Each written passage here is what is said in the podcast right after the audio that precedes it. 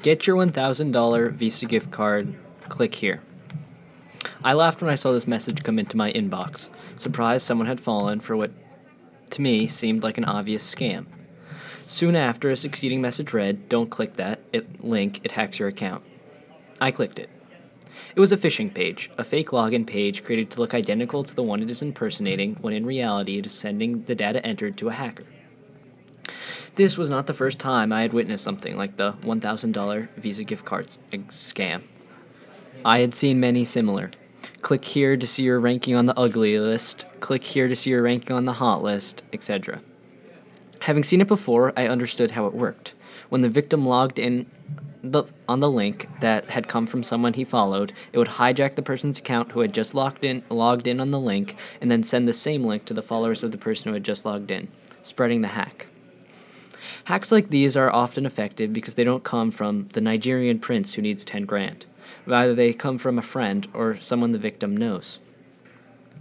Most have enough common sense to realize the Nigerian prince needs 10 grand thing is a scam. But other scams and hacks can be less obvious. Having seen many of my peers fall for such hacks and scams, it is clear common sense can only go so far. Social media currently requires an age minimum of 13. This is not effective.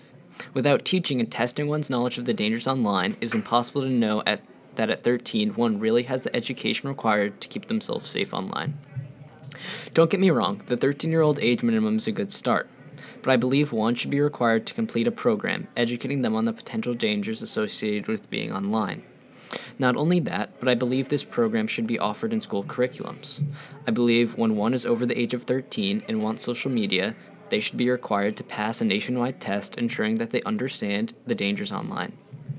I have seen the detrimental effects associated with accounts being hacked stolen money, the release of explicit photos, the loss of accounts, and more. Educating those who would like to use social media before allowing them to use it would mitigate these risks, preventing the possibly detrimental effects for being uneducated online. People learn from their mistakes, and I doubt the many that have fallen for these scams before will fall for them again, but instead of letting it happen and letting one run the risk of their confidential data being released, they should be educated so they never have to learn from a troubling experience such as their account being hijacked.